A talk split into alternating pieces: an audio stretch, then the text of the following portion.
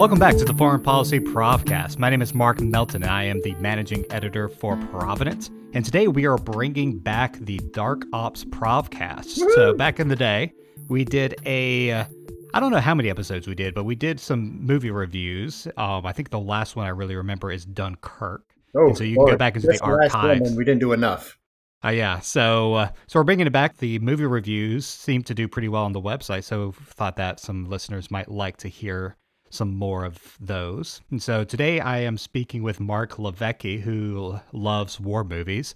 And today we're going to talk about The Liberator, which is a Netflix series that came out on Veterans Day last month. It's an animated miniseries with 4 episodes and is based on a book by Alex Kershaw.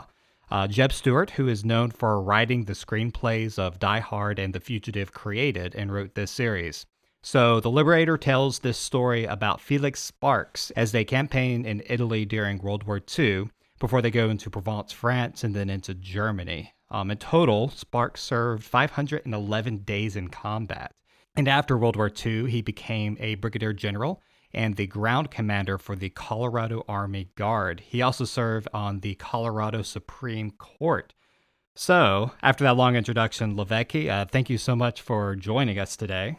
Hey, thrilled to be here. Thrilled to be back. For those listeners who don't already know, Marc LiVecche was the original managing editor for Providence and now is an executive editor. And he is at the Stockdale Center at the U.S. Navy War College. Is that right? Naval War College. Yeah. Same branch. So that's it. So LiVecche, why did you pick this animated film for the Dark Ops? It's a great story. So you've already alluded. It's the story of Felix Sparks primarily. But more than that, both the book, which I admit to only having skimmed in preparation for this, but both the book and especially the miniseries focuses not just on Felix Sparks, but the role he played in leading an incredibly diverse infantry division, made up of Mexicans and Native Americans and cowboys and folks who back home wouldn't necessarily drink together.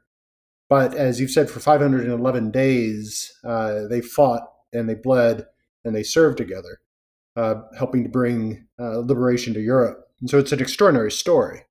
That's the primary reason, and this love I have for war stories. It's because they're extraordinary human tales of courage and cowardice and good and evil and all sorts of other things, and I find them incredibly captivating. And what do you think about the fact that it was animated? Do you think that helps, or do you think that hurts the miniseries? I suspect it's not going to hurt it. Possibly. I think maybe my father, he wouldn't watch it. He would have watched it otherwise, but I sort of don't believe that. I think in aggregate, it may attract people who might be intrigued either by the new technologies, because it's a weird animation, right? I mean, you look at certain scenes, especially landscapes, and it's hard to tell in certain moments whether or not what you're watching is live action or animation. I think it's an intriguing look. It's a beautiful look. It gives it a slightly bizarre graphic novel look to it, which I suppose, again, on balance, I think that, that might serve it well. I suppose at various points I was worried that it was giving it an artificiality, which I don't think bears out in the end. I think, it works. It's not an especially bloody animated film. So I thought, well, maybe they did this to try to tone down the graphic violence, but that didn't seem to be the idea. So I'm really not sure what to think of it. I don't know if it's just pandering to people as young as you. Do you feel pandered to, Melton? What do you think? Well, I don't know if I feel pandered. It reminded me of some anime that an old roommate forced me to watch way back in my college days, which it wasn't my first choice to watch, but honestly, it wasn't a bad series, and it was a very captivating tale. But it's a different medium, and it's probably not my first choice that I would want to go back and watch it, but my understanding, so looking at the article here about it, it says that it was the first ever produced in this type of hybrid animation, which used CGI technology and live action performance. I think just the art of it and the, trying to create this new type of medium it's an interesting first step, and I'll be intrigued to see if it's used again later and how it's improved upon. Yeah, sure. I go with it. I'm not sure how other people, I know I watched it with some people who didn't appreciate that aspect as much, but you know, c'est la vie. Right. I suppose the criticism that I would expect to hear, I don't know that I have, is that it's somehow given the story and the content of that story, it's somehow disrespectful. Like, why are you goofing around with new art forms or anime when you should be telling a, you know, an incredibly sobering story? I don't buy that, but I could see that critique being made. And even some of the anime that I saw, like, it can be a very sobering tale. Like, it's not made for children cartoon that you would expect in the U.S.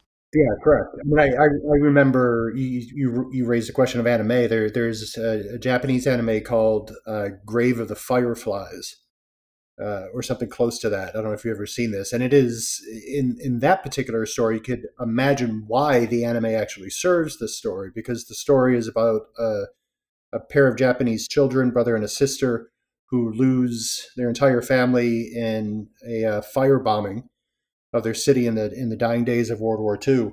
And it's, the rest of the story is more or less a chronicle of their slow death. It is a horrible movie in many ways. It's sort of like a Japanese version of The Road, where it's just this scenario that is every parent's worst nightmare of leaving your children abandoned in this world. And the anime is almost a mercy, because you don't have to watch the story unfolding on you know, live children, and it allows a certain degree of distance while still effectively telling the story. So I don't know if that's going on here, but you know, here it's a little bit more, less horrific a tale, I suppose. Mm-hmm. And also just the nature of, like, Netflix, where Netflix can really target to a particular small audience who would really love that type of medium and genre. Whereas if you put this onto NBC for 4 weeks, that's not going to it's probably not for a wide general audience. Right. No, agreed. It's part of the glory of Netflix. It's, you know, when they do things well, or even Amazon, any of these streaming services that can do short miniseries, just fantastic. It's golden age of television in some ways. Mm-hmm.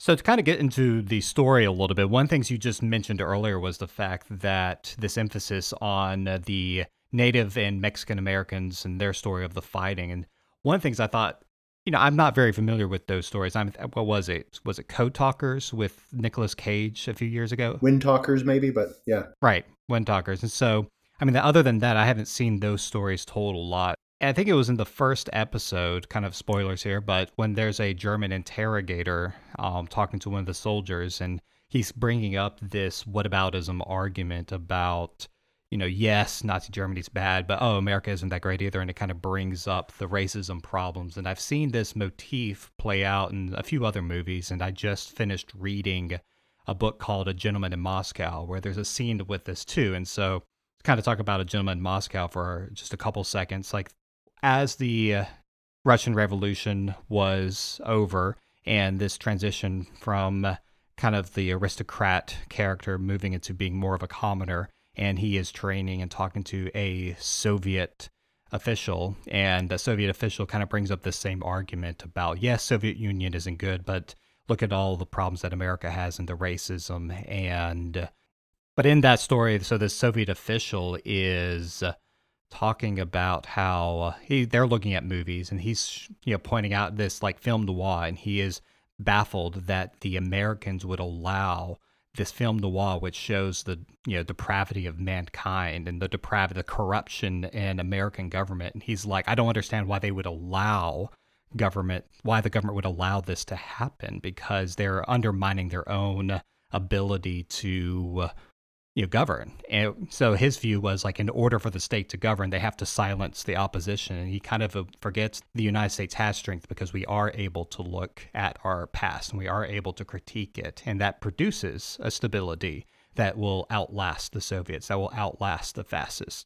And so in that first scene, or in one of those earlier scenes with the interrogation, as they're bringing up this whataboutism, I think it brought up an interesting contrast that kind of shows both, like, the problems of race in America, while at the same time, because we can talk about it, I think should offer some hope for the future. What are your thoughts on some of that?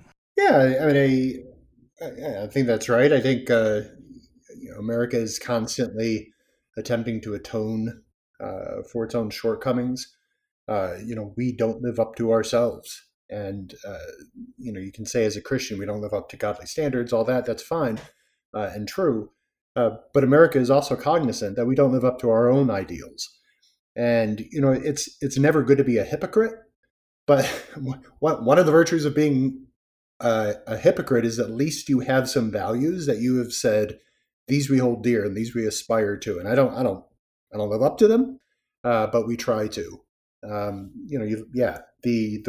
whataboutism from an SS officer is something that I think most Americans can endure. I think we can prevail over that. Mm-hmm.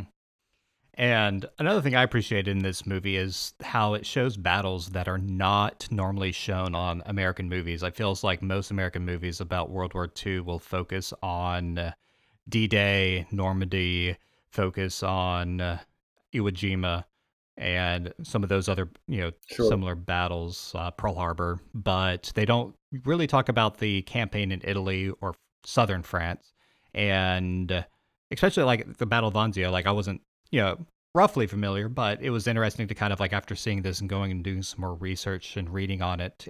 So why don't you think that we show these types of battles more? Yeah, it's a good question. I mean, in a certain way, those are, those are the, if you're watching a musical, they're the set piece, the curtain dropper song.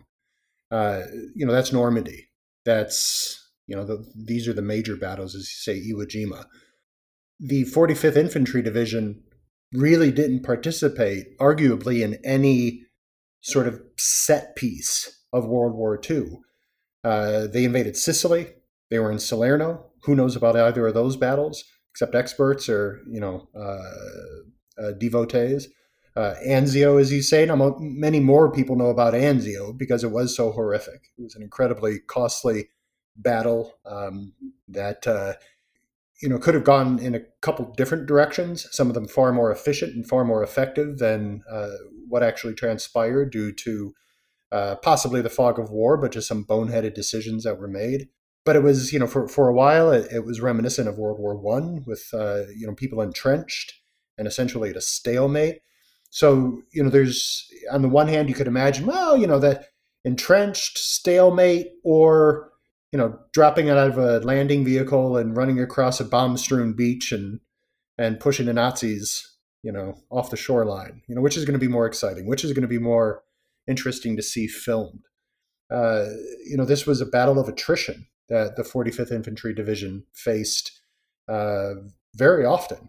After Anzio, they don't get Normandy, they get Operation Dragoon, which is, on the southern bit of France off the Mediterranean, and it's an uncontested landing. It's not a great film moment. There are moments that they faced that I think are extraordinary.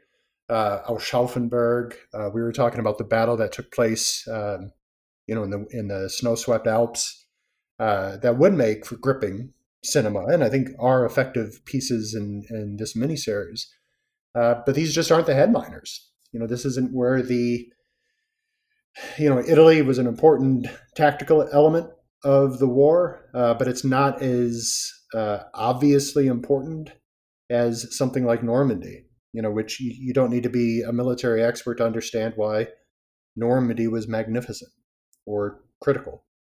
It's the supporting role, I suppose, that the 45th Infantry Division and the Italian campaigns played in the war that puts it sort of on the back burner in most people's imagination. Mm-hmm. And you, I know you wanted to say something about Aschaffenburg, if I'm pronouncing that correctly, which is, I believe, in the, is it the fourth episode or third episode?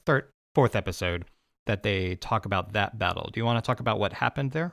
Yeah. Are there 4 episodes or 5 episodes total? There are 4. I think there should be 5, but they made 4. I feel like the 5th episode could have been Dachau, which we'll get to in a little bit here by itself. But I guess for production reasons, they just did 4. They did 4. Okay. I thought this was part 3, but maybe it is the last one. Aschaffenburg, what I find striking about this is this was just supposed to be a, a simple German city sort of in the middle of nowhere that the 45th Division took. The Nazis that were still there ended up conscripting essentially the entire town and forcing every able-bodied and in some cases non-able-bodied person to defend the town. And in the movie, and bearing out a little bit, at least in the history that as I understand it, the point of this seemed to be to use their own citizens essentially as human shields. Those who didn't fight, were still holed up in homes from which the German and SS troops would fire upon the Americans. Even in the film, they one guy says, "Well, why are they doing this? And let's just bypass the town. It's of no real military importance."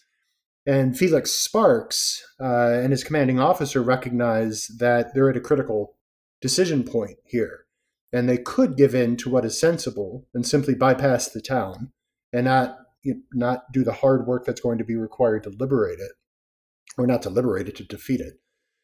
But if they do that, then they have just taught the Germans that conscripting civilians or using them as human shields is a great idea. And so for every German city they come to in the future, they're going to face the same tactics.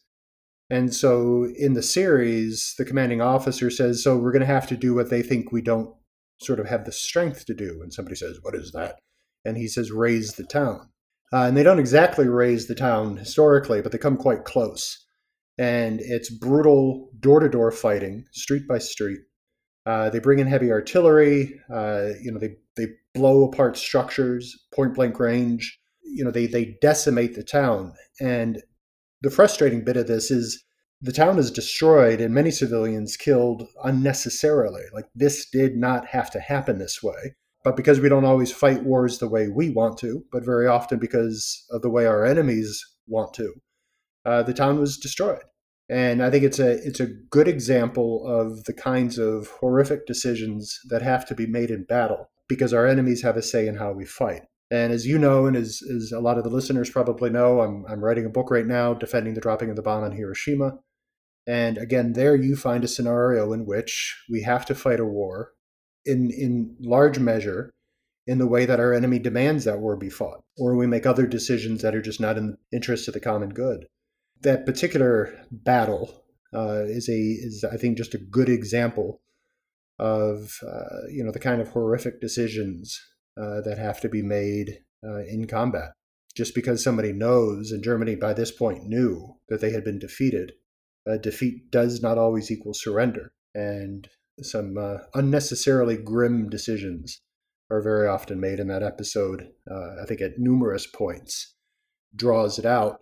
And plus, it should be said that because Aschaffenburg's battle took place before the liberation of Dachau, one supposes that the experiences the 45th Division had in Aschaffenburg in some ways primed their behavior in Dachau. Lines can be drawn between the two. And speaking about the liberation of Dachau, do you want to kind of explain to the listeners what happened there and in the Courtyard incident? Yes, for sure. We are now in what I think in the book is listed as Felix Sparks' 501st day in active combat. And they are ordered to a particular location. They don't quite know what they're going to find. But as they approach what looks to be some kind of prison or camp, the first thing they encounter are railroad lines and a series of rail cars. And these have become to be called the death trains. And Felix Spark, I think this comes out of the book, but the details are that they find in these cars approximately 3,000 rotting corpses. This alerts them that what they are about to experience on the other side of the camp walls is going to be unlike anything they had seen before. So they enter the camp, and they are introduced to Hitler's war against the Jews.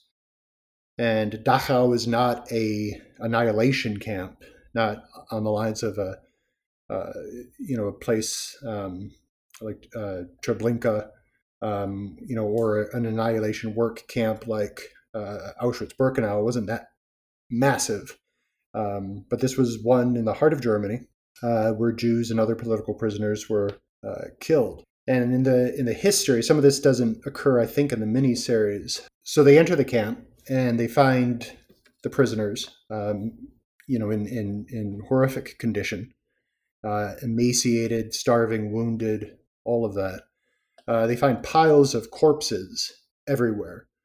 Because as we'll see in a moment, there's a coal yard there, but the coal yard is empty. And the reason the coal yard is empty is the Nazis have used all the coal to incinerate corpses, and they've run out. So toward the end of the war, they're just piling the gassed or otherwise dead corpses just in piles throughout the compound. There's also, this is described in detail in the book, Felix Sparks and some of his men, first they find the surrendered guards. And not all the guards who attempt to surrender successfully surrender. Some of them are shot. Some of them are shot because, you know, again, it's a conflict situation. You don't know what's happening. Others are shot because the Americans are now well and truly pissed. But most of them are taken prisoner. And then they empty out a couple hospitals where there are convalescing wounded SS troops. And all of these are moved into the coal yard because there's high walls there and they're going to be easily contained. And Felix Sparks leaves them under guard and he continues his tour of the camp. And in the book, the details continue. You know, there's one grim scenario, for instance, where they enter the crematoria, which were still operating when they got there. The crematoria, of course, being the places where they would burn the bodies of the dead. There were bodies half consumed in the ovens, so the purpose of the ovens was very plain. There's one point where they find a kennel, and there was over 100 some odd German dogs, you know, camp dogs, guard dogs. And the Nazis, of course, being sort of the bastards that they are, would relieve boredom by tying prisoners in the dog yard and sick the dogs on them. And the dog's sort of specialty was castrating the prisoners with their teeth. And so the Americans could see evidence of this. And so all of these things now are boiling up inside. And Felix Sparks hears gunfire. And the gunfire he knows is coming from the coal yard. And he presumably knows exactly what's happening, and he runs to the coal yard. Now back up a bit, Felix Sparks, part of his mission here was to apprehend Hitler. And I can't remember the exact sequence of events, but because he was one of the units designated with trying to track down Hitler, he had a sort of an entourage of photographers. Plus the fact that I think they knew something was going on at Dachau, they wanted photographers there. For one reason or another, a lot of photographs were taken. And one particular photographer who was in the coal yard at the time the shooting began had a movie camera and was shooting, what we call video, was filming. And what happened is that the Americans lined the German prisoners, SS prisoners specifically, up against the wall of the coal yard and opened fire. And Felix Sparks rushes in, and dozens of them have already been gunned down. But he rushes in, and we have on video of him running up to the machine gun, firing his own pistol in the air and holding up his hand and shouting for them to stop. And so this is and the shooting did stop. Words were exchanged, and the massacre ended at that point. But historically, Felix Sparks and several of the men were charged with war crimes for shooting unarmed prisoners. It never went to trial. General Patton eventually had the charges dismissed. But it's obviously a controversy to this day.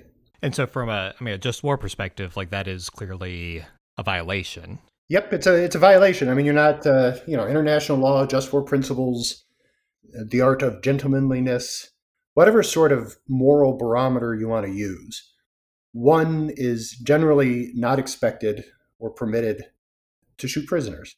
In an interesting video, which maybe we should link to, Alex Kershaw, who, as you noted, is the author of the book, The Liberator, from which the miniseries is drawn, he's quite equivocating, and he's a Brit, he's not an American, but he goes back and forth in his description of this event. At one moment, he calls it a massacre. At another moment, he calls it a shooting.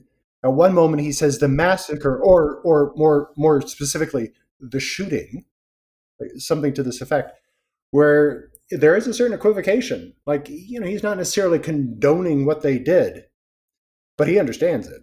You know, he has no qualms about wondering whether or not the SS deserved it. This is an Alex Kershaw. This is now me.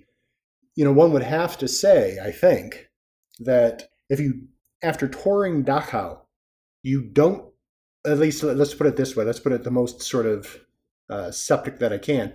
If after touring Dachau, you don't want to gun down the Nazi guards, your motivation is not, you know, it's not justice. It's an extreme kind of mercy, because any sort of Johnny on the spot judgment would suggest to you that these people deserve to be executed. Now, of course, reason steps in, and you realize you don't know what these individual guards have done. You don't know who directly is responsible. You don't know if any of these particular guys are. Some of them, it's more clear than others. But the ones, you know, convalescing in the hospital, do they have anything to do with this? Do they have an SS insignia on their jacket? If they do, then you could suggest, yes, they have everything to do with this. But obviously, in this situation, it's unwarranted. There's no imminent danger. You know, there's no just cause to gun these people down. That might come in a day after a trial. Yeah, on this spot, it ought not to be done. But I think one can understand the motivations. What say you? Well, one of the things I thought about when I saw this was, you know, reading back in the day oral history of Germany, and it talked about the way that the Soviets treated Germans as they were coming into Germany, and the way that the Americans treated the Germans was quite different, where the Americans and the British, you know, my understanding is they were much more humane in their treatment of the Germans. And so the Germans actually wanted to surrender to the Americans and not to the Soviets, because the Soviets, I mean, just horrendous things that were happening. Right. And really shocking things. That was really the first time I kind of understood just that bit of the story, was reading that book way back in the day. And so it does seem that the American way of fighting should be one that errs on the side of caution on that front. And I think that is, you know, obviously better for the just war tradition, and better for, I mean, if your enemy is more likely to surrender to you because they know that they won't be immediately gunned down, it's a lot better than if they fight to the death. Right. Now, of course, World War II, probably any battle in any war, is strewn with examples where people really try to fudge those margins, right? Where you fight to the bitter end, and then just before your position is overrun, you throw down your weapon and hold up your hands. You know, some of that becomes even more complicated, and you see a lot of people who simply said, you know, we're not going to take those kinds of surrenders.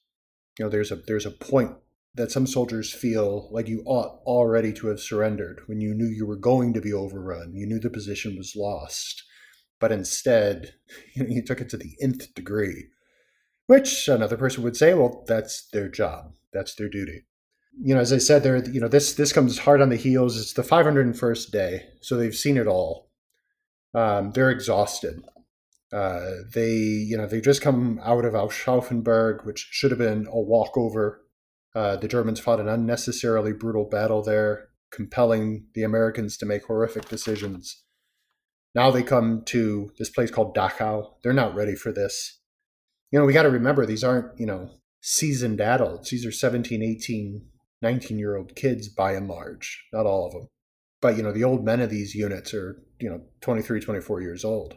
You know, they recognize that when they're in Dachau, one of the things Felix Sparks has noted, or had noted, is that by the time they get to Dachau and they look back at something like Aschaffenburg, and they realize the unnecessary delay that the clearly defeated Germans imposed on the Americans meant that every day, given that delay, more and more prisoners were dying in concentration camps just like this one. And again, that does not justify what they did to those guards, but it does, I think, make it understandable. But as you say, this is always understandable. That's always the desire, you know, to exact retribution for real and perceived moral crimes. But it's the rising above that instinctive desire for revenge that does mark one army apart from another. You know, as you say, that on the Soviet side, the Germans and the Soviets tended not to surrender to one another because they knew that that was a death sentence. In the Asia-Pacific War, you see, you know, very often much the same thing. not a lot of surrender.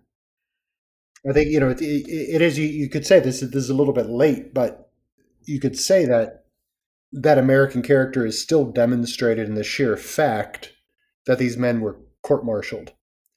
And even though Patton sort of breezily dismissed the charges, the fact that they were court-martialed at all does still signal that even after an atrocity like this, you know, that sort of American moral fiber remains. You see that after Abu Ghraib, you see that after, you know, any of the violations that Americans do in the field. You know, there are charges often levied, you know, the matter is disputed in court, and then judgments are rendered. And very often Americans go to jail for doing things that contravene the laws of war. Mm-hmm. And to me, it also shows the necessity of having a professional military, because, of course, the United States had a very small military at the beginning of the war, and they had to suddenly ramp up after Pearl Harbor. So, yeah, then you're bringing in, like you said, 18-year-olds into this type of situation, you know, when they haven't been trained that long. So, yeah, it's an interesting case study, and it's something, obviously, that will be discussed for a long time. Right. That's right. There's a line that in the story, in the miniseries, there's a fictitious character. I can't remember his name, but he's the Navajo sergeant. Coldfoot? Yeah, I think that's right.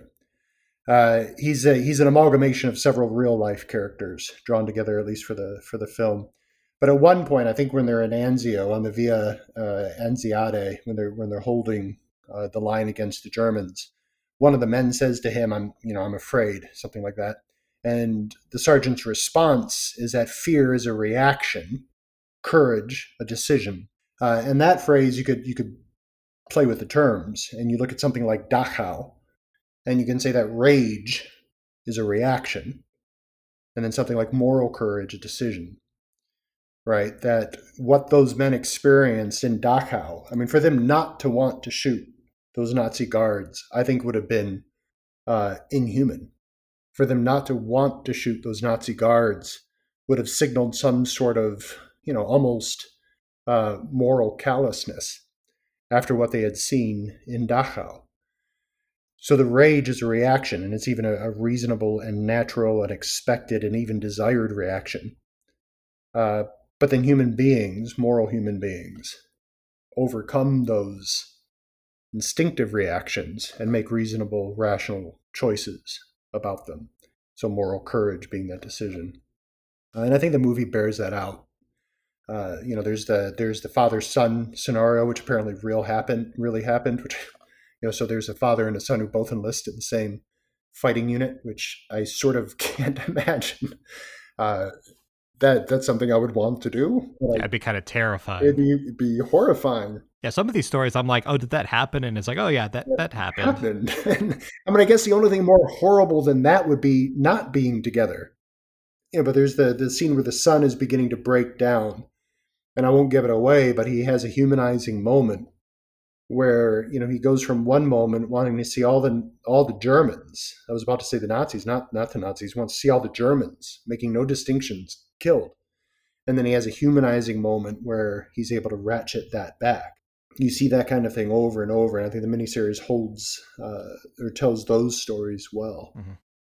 So what do you think about doing these movies about World War II? What's the benefit of going back to this same well that so many other movies have drawn upon? Or, you know, is there much more to be drawn upon in this era? Yeah, I think there are. I mean, you know, a part for me is, you know, that I do a lot of work on moral injury. I think, you know, moral injury is, you know, doing something that goes against a deeply held moral conviction. So you can bet, you know, that those men who gunned down those Nazis in that coal yard suffered for it. Felix Sparks suffers for some of the things he did, even the things he did within the laws of war.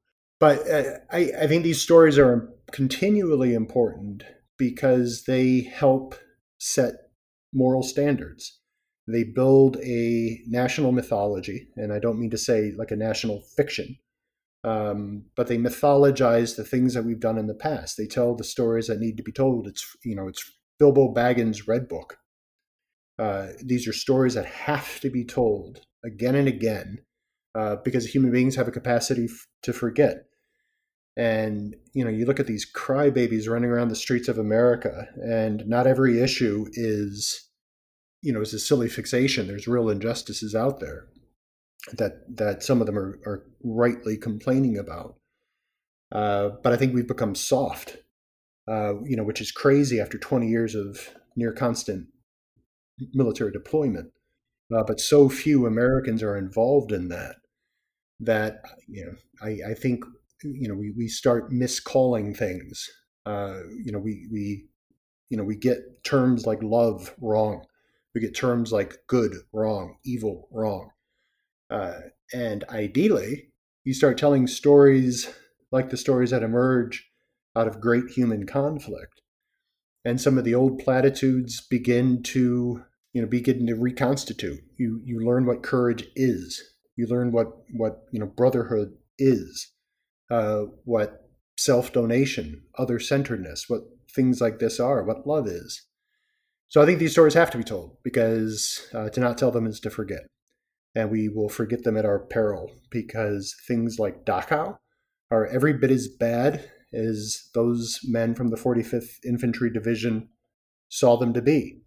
And the rage that they felt at these things was rightly placed. And if we forget how to rage at the right things, then I think we're truly in peril. And I look at the national conversations or the national, you know, screams that are being thrown back and forth. And there's an awful lot of people raging about an awful lot of wrong things and not raging at the things they ought to be raging about. So I'm just an old fart who thinks these old stories need to be told again and again. Well, LiVecche, thank you so much for talking with us about this series, and I'm looking forward to the next one. Is there another one? I don't know. I mean, just the next whatever movie, show. Next Dark Ops. Next Dark Ops. Woo! Me too. All right. Melton, thanks a lot.